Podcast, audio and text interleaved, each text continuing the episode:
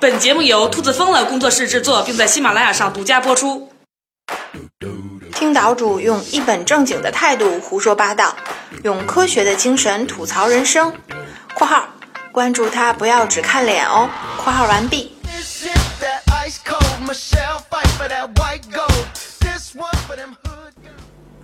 大家好，今天呢，我们接着聊人类简史的第三部分，也是非常热闹的一部分，就是关于人类的大融合。前两回呢，我们说到啊，咱们的老祖宗呢是如何从采集者变成了一个农民的。农业革命呢，让人类社会的规模迅速变大，也变得更加复杂，同时肯定也是变得更难去管理。而唯一的解决办法呢，就是继续去编故事，并且呢要编得更加的细致，更加的高级，更加的完整。这个模式呢，一直延续到了现代社会。就拿我们自己来说，对吧？我们从出生呢，从一开始呢，就在这个社会和家庭编造的各种故事啊、规定的原则里边去生活、去成长。长大以后呢，还要听父母的话，比如呢，像我们要尊重传统文化，按部就班的结婚生子，延续家族的血脉，不然呢你就是不孝，不孝有三，无后为大，等等等等啊，这些都是一些要做文化的东西。其实呢，都是这样的套路，这些套路啊，几千年来啊，大体上都是一致的。但是呢，经过不断的演化，就变得越来越强大，越来越有力量。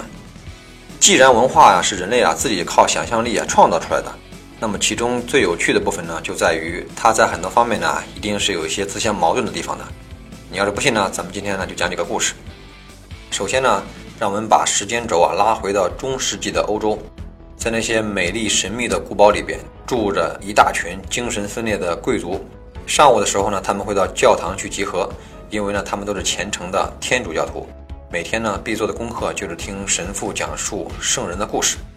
神父呢会这样说道：虚荣，虚荣，一切都是虚荣，财富、色欲和荣誉都是极危险的引诱，你绝不可同流合污，而要跟随耶稣的脚步，要像他一样谦和，要避免暴力和奢侈，而且如果有人打你右脸，就把左脸也伸过去。好，咱们就假设其中的一个贵族啊，他呢整个上午啊都沉浸在打完右脸打左脸的圣人状态，可是呢一旦离开了教堂啊，就不是他了。为什么呢？因为啊下午啊领主大人要开 party 啊，你不知道什么领主是吧？就是在奴隶社会封建社会里边呢，相当于是一个区域的一个领袖，根本理解就行了啊。好，这个贵族呢教堂出来以后啊，就赶紧到家换上最好的丝质的衣服，然后噼里啪啦噼里啪啦的跑到了领主的城堡里边去喝大酒。贵族喝酒是个什么场面呢？这个场面你也不用猜了，实话告诉你吧，跟咱们现在啊在饭馆里边看到的一毛一样，无非就是大家相互吹牛，要么是上次在战场上杀了多少敌人，要么就讲几个黄段子，旁边还有几个流浪歌手伴唱，十块钱一段。不过呢，那个时候的流浪歌手啊，可能是游吟诗人，反正都差不多。对，喝着喝着呀、啊，这个领主大人呢，可能也喝高了，他就开始对着这个贵族啊是这样说：一旦受辱，宁死不屈。如果有人敢质疑你的荣誉，就只有鲜血能洗净这种侮辱。人生最大的快乐，就是要让敌人闻风丧胆，让他们美丽的女儿在你脚下颤抖。来，大家举杯，走一个。所以你看啊，上午信奉谦卑的天主教，下午呢就展示出了非常傲娇的骑士精神。你说这还不算精神分裂吗？事实上呢，这种价值观的矛盾呢，一直以来都是没有办法去解决的，但总有一些人呢，一直在试图去解决，结果就引发了什么呢？十字军东征。这样呢，既可以明目张胆的杀个痛快，又可以表现出啊对宗教的虔诚，最关键呢，还可以抢钱，真是一石三鸟。但是呢，这并没有解决天主教跟骑士精神之间的这样一个根本矛盾。像这样的例子呢，还比比皆是啊，一直到现在都是。就好比美国人总说自由平等，稍微动点脑子啊，我们就能想明白，自由和平等这两件事怎么可能共存呢？比如说你要平等，就必然会限制某些人的自由，反过来也是一样的。不过呢，我们也要说句公道话，人类文化当中啊，很多矛盾本身呢，它必然是不可调和的，但这个并不意味着这是个坏事。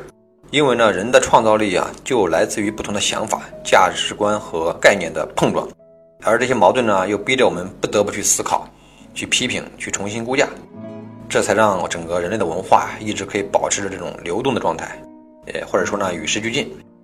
那么就有人问了，这种流动的状态有规律可言吗？换句话说呢，历史上有个大方向吗？答案是有的，那就是融合。从意识形态来说呢，早在公元前一千年的时候啊，人类就发展出了世界一家的观念，这种大一统的观念，跟咱们现在所说的呀地球村啊很像。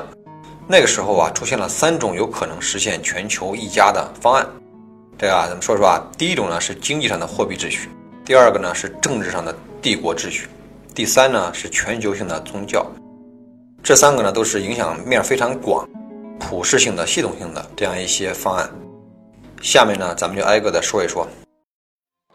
咱们先说说金钱的味道啊。一五一九年的时候啊，西班牙的殖民者就科尔特斯啊，带领着大队人马入侵了墨西哥。那个时候的墨西哥呢，肯定是住着原住民嘛，那些人呢被称为阿兹特克人。这些人就发现，这帮西班牙的人怎么会这么喜欢黄金呢？跟疯了一样。因为阿兹特克人呢，他不是不喜欢黄金，因为他觉得很好看，而且呢硬度很低，容易加工，做个首饰啊、雕像啊什么的挺好的。但是仅此而已，你要想拿它交换什么产品啊，当地人呢还是用的是像布料啊，或者是咖啡豆啊这些东西。金子呢又不能吃，对吧？又不能穿，也不能当工具。对于当地人来说啊，它的价值啊要小得多。所以呢，他们觉得呀、啊，西班牙人对于金子的这种迷恋简直是病了一样。这个呢很好理解，因为呢当时的阿兹特克人呢比较落后，还处于原始部落阶段，还没有形成啊后来意义上的金钱啊货币的概念。他们的这些小部落呢，都是一种自给自足、以物换物的经济体，靠的是人情和义务来维持关系。比如说，今天我给你帮个忙，对吧？或者送你个某样东西，你呢没有必要马上就给我相应的对价来完成这个交易，你可以等到以后有机会再说。所谓一种非常典型的小范围的乡土社会，这种状态呢，当然它有它的问题，就是很难去把它的交易范围扩大，因为你只有在熟人之间才可以进行这些交易。而当陌生人跟你进行交易，或者向你要某样东西的时候呢，你很可能因为没有建立信任，或者呢你担心以后啊很可能再也见不到这哥们儿了，就不会给他提供这样一个帮助，或者是发生这样一个交易。而这样一种因为啊陌生，因为信息不对称所阻碍的交流和交易的扩大，也就自然而然的阻碍了整个部落规模的形成。所以呢，这个道理还是比较清楚的。我们的兔大王呢，想用一个更加好玩的例子来做个说明。假设你住在某个山上，这块地方啊特别适合种苹果，那你就玩命种吧。结果苹果是丰收了，可是鞋穿烂了，鞋跟也掉了，脚趾头也露出来了。这个时候呢，你就得用苹果去跟鞋匠换双鞋。可是啊，鞋匠也挺为难的，因为啊每天都有各种人拿着各种东西来找他换鞋。上一次有人用三个苹果换了一双鞋，可是那个苹果是酸的，不好吃。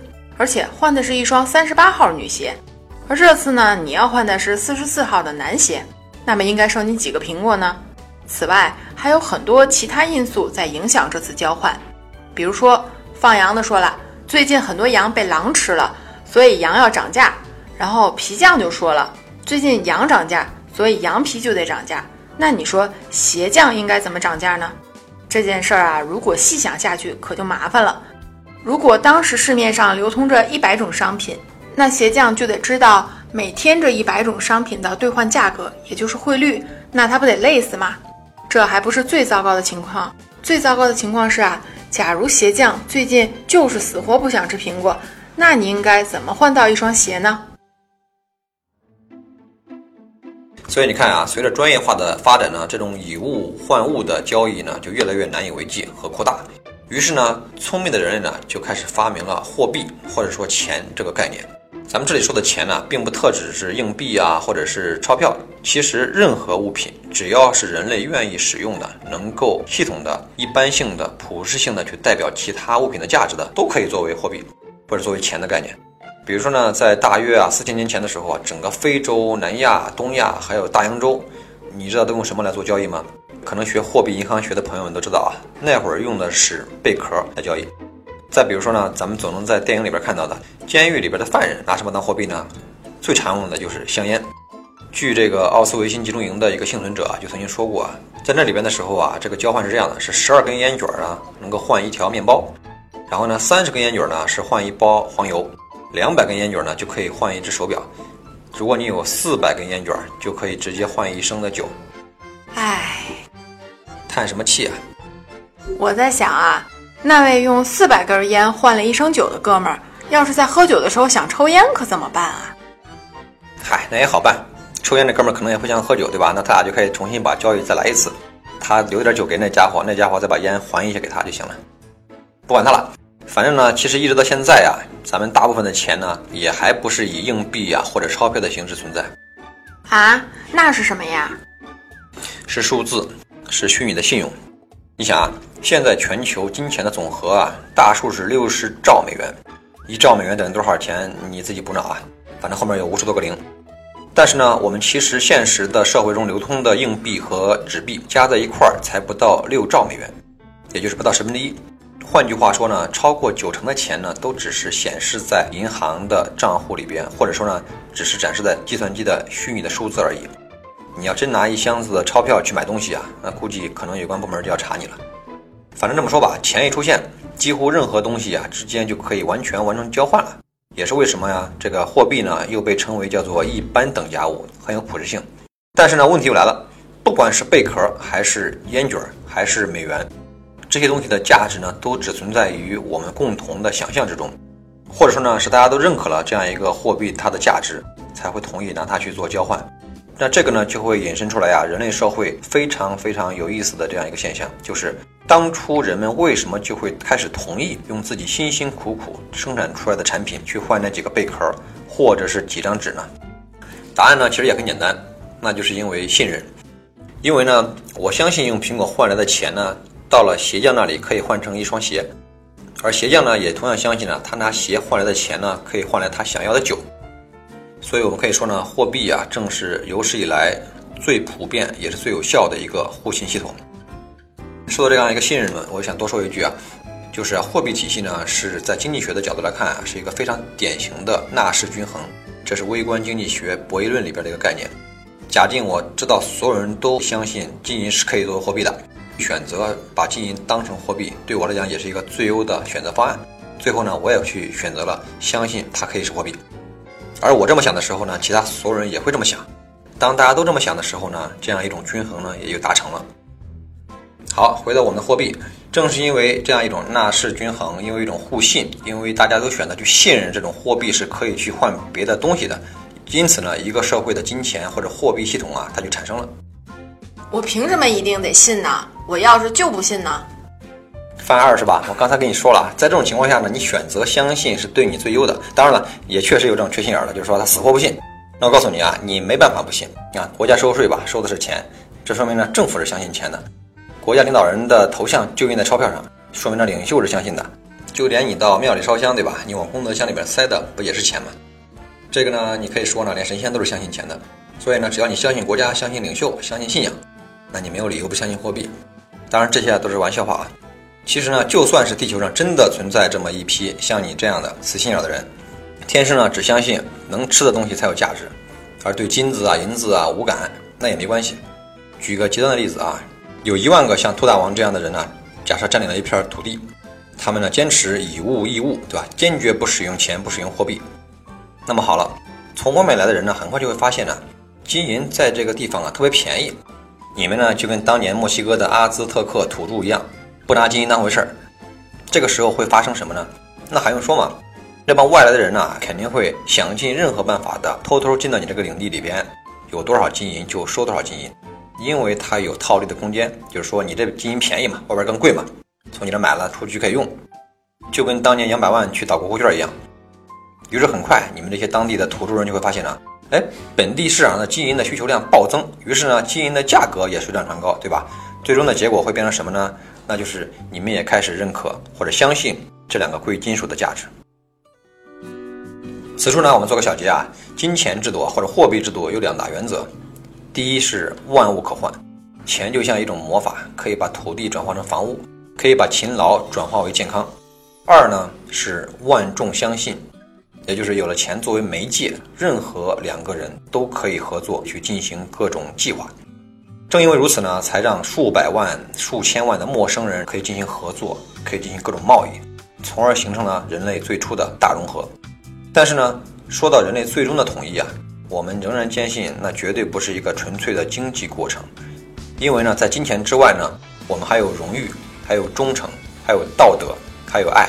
而这些人类社会的要素呢，却是没有办法拿金钱去随便交换的。因此呢，这些因素又必然会影响人类的统一和融合。具体怎么影响呢？我们下回接着说。